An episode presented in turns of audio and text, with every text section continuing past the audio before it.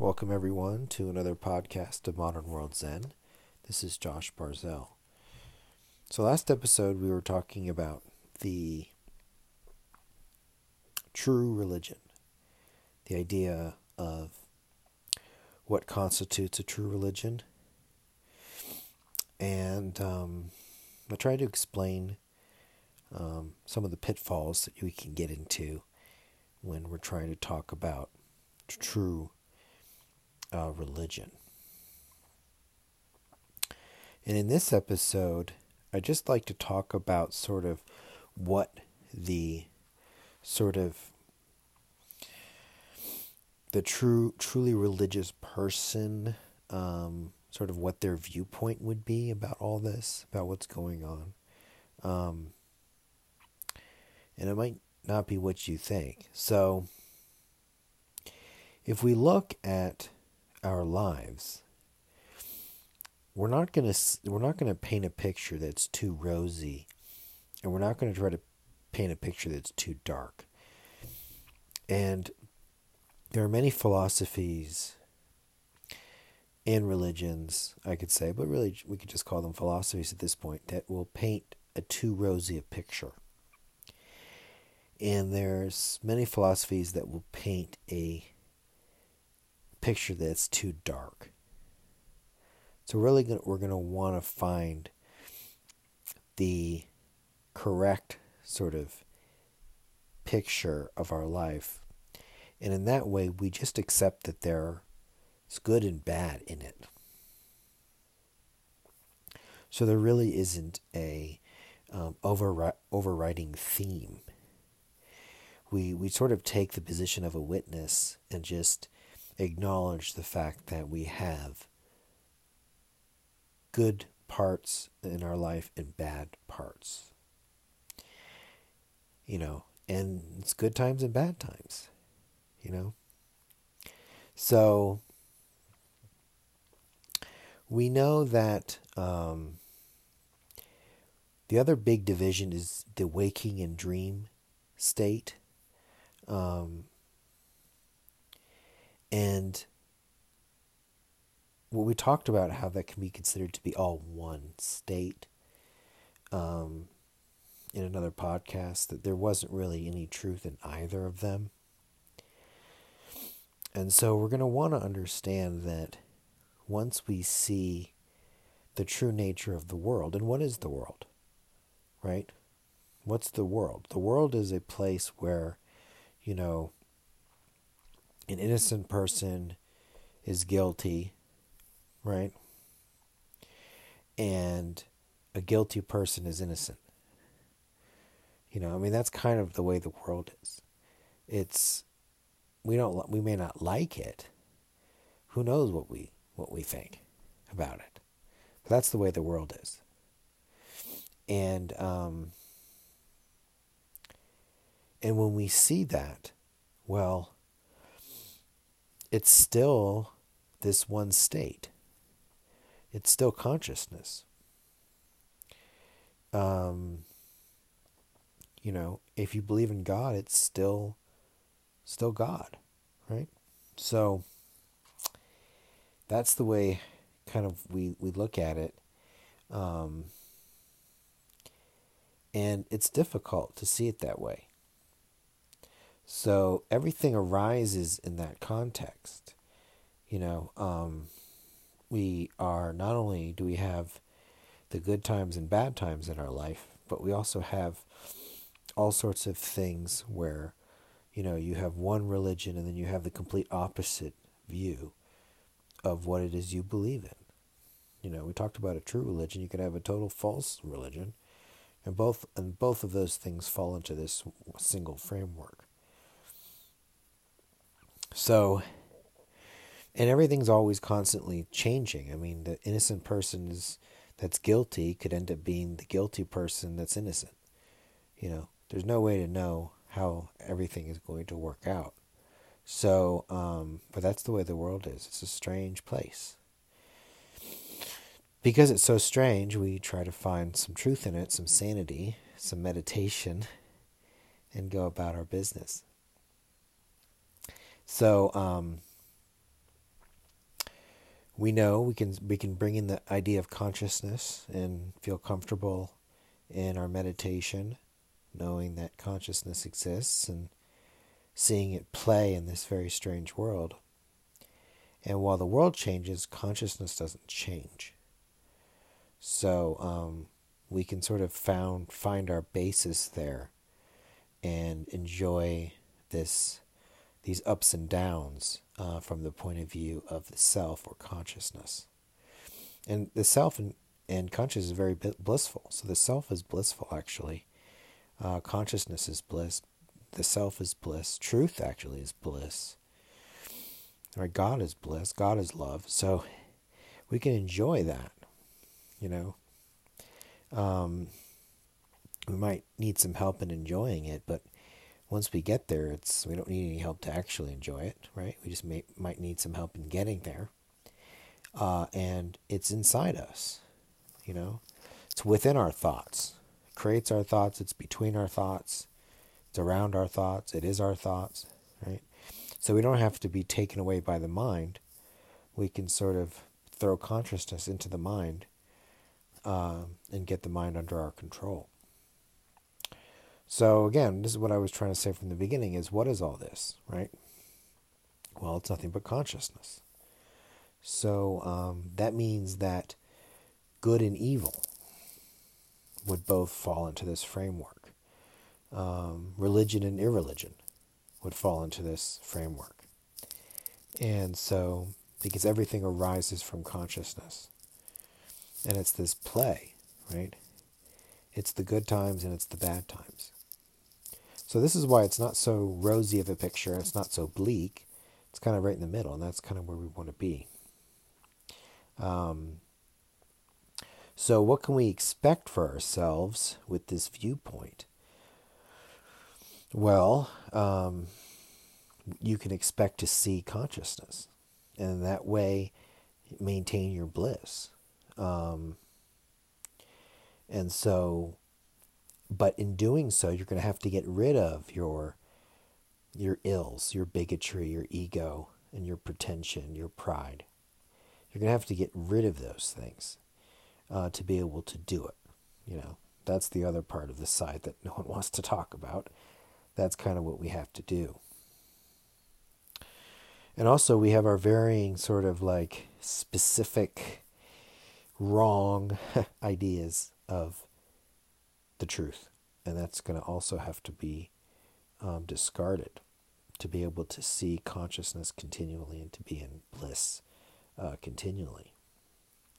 So now we're sort of b- breaking down the walls of what we thought was true, and um, we can enjoy the ecstasy of the self when we do that. So, um, and that's actually what we've been looking for our entire life. We've been looking for it in, in different people. We've been looking for it in different places. We've been looking for it, um, I would say, at different times, but really, our entire life we've been looking for it. We just don't know where to find it, right? It's actually within. And it's difficulty when you hear that, say, what do you mean within? Well, you have to kind of like get there, right? Because you could just say it's within, but you know, you need more help than maybe than it's just that it's within. But it is. It happens to be within, um, and it's not really outside us. So um, it's not really where our minds can go, right? It's sort of the foundation of the mind, and that's why we would say it's inside us, not outside.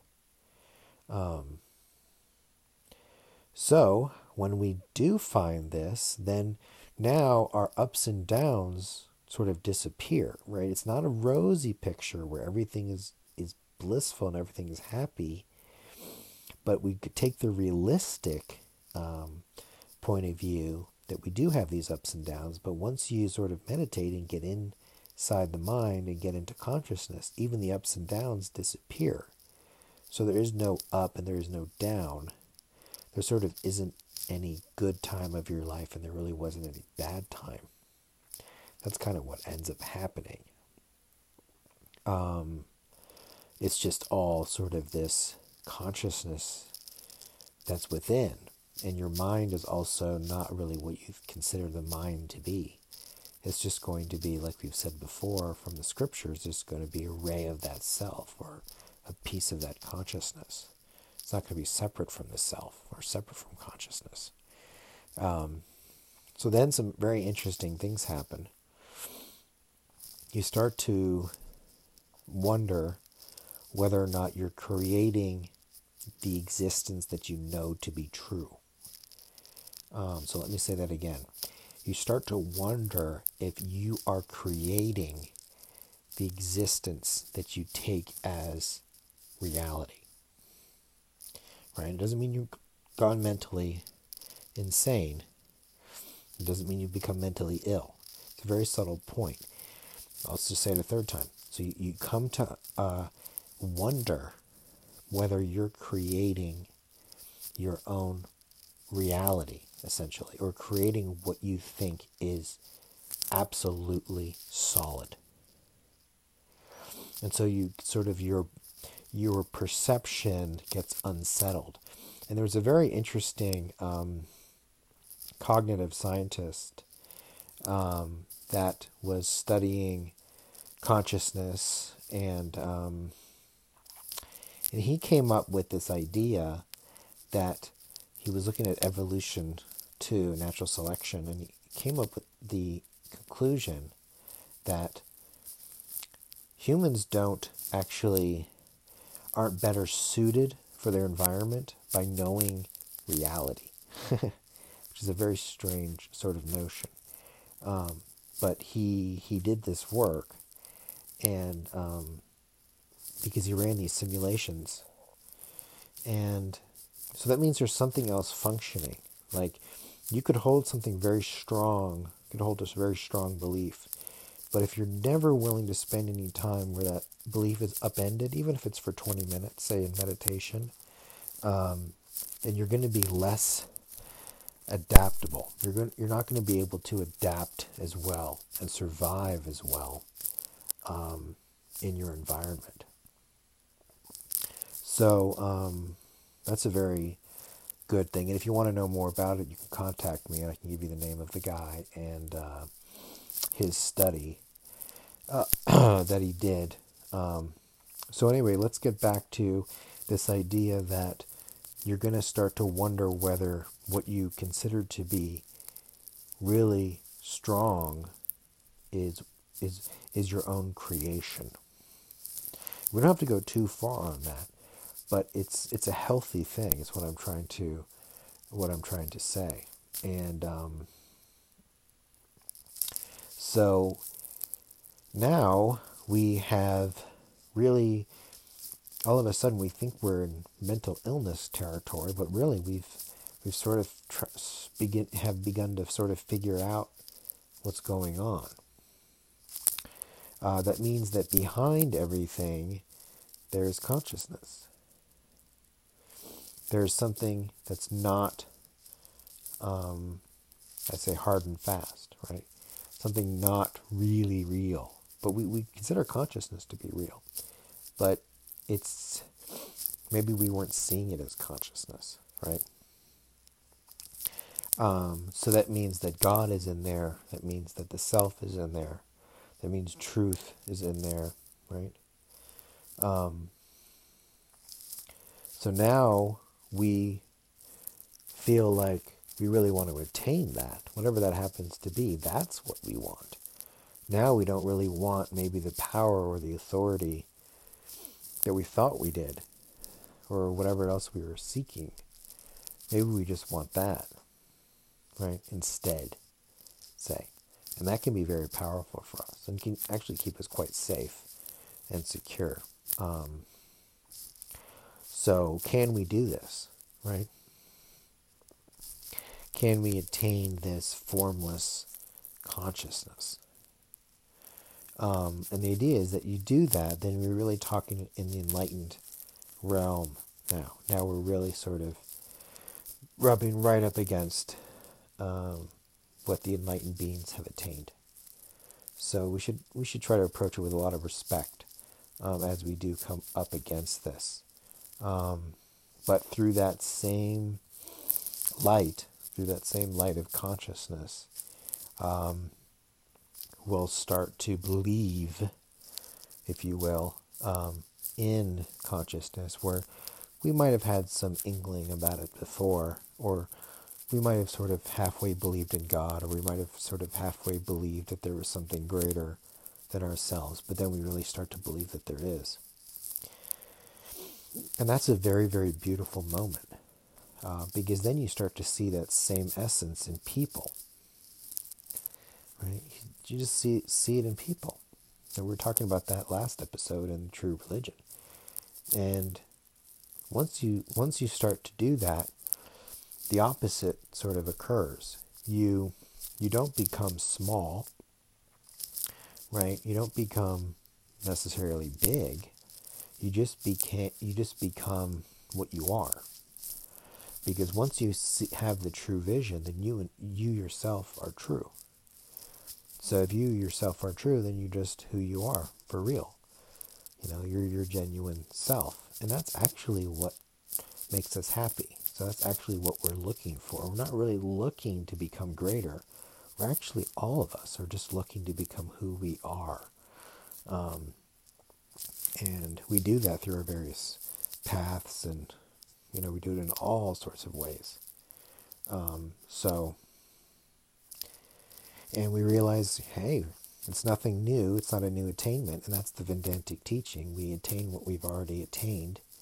We don't really attain anything new. Um, so, you know, you could think of it being really easy to do. You could think of it being really difficult to do. Because it's so simple, it's difficult, right? So that's what happens. And um, we can basically have a lot of respect for those that have done the work and have shown us um, what it is that we are looking for, basically.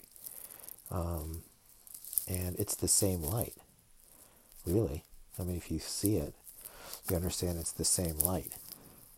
So um, that's a really wonderful thing to, to, to acknowledge that it's actually that same light or consciousness, um, you know, that we are, right?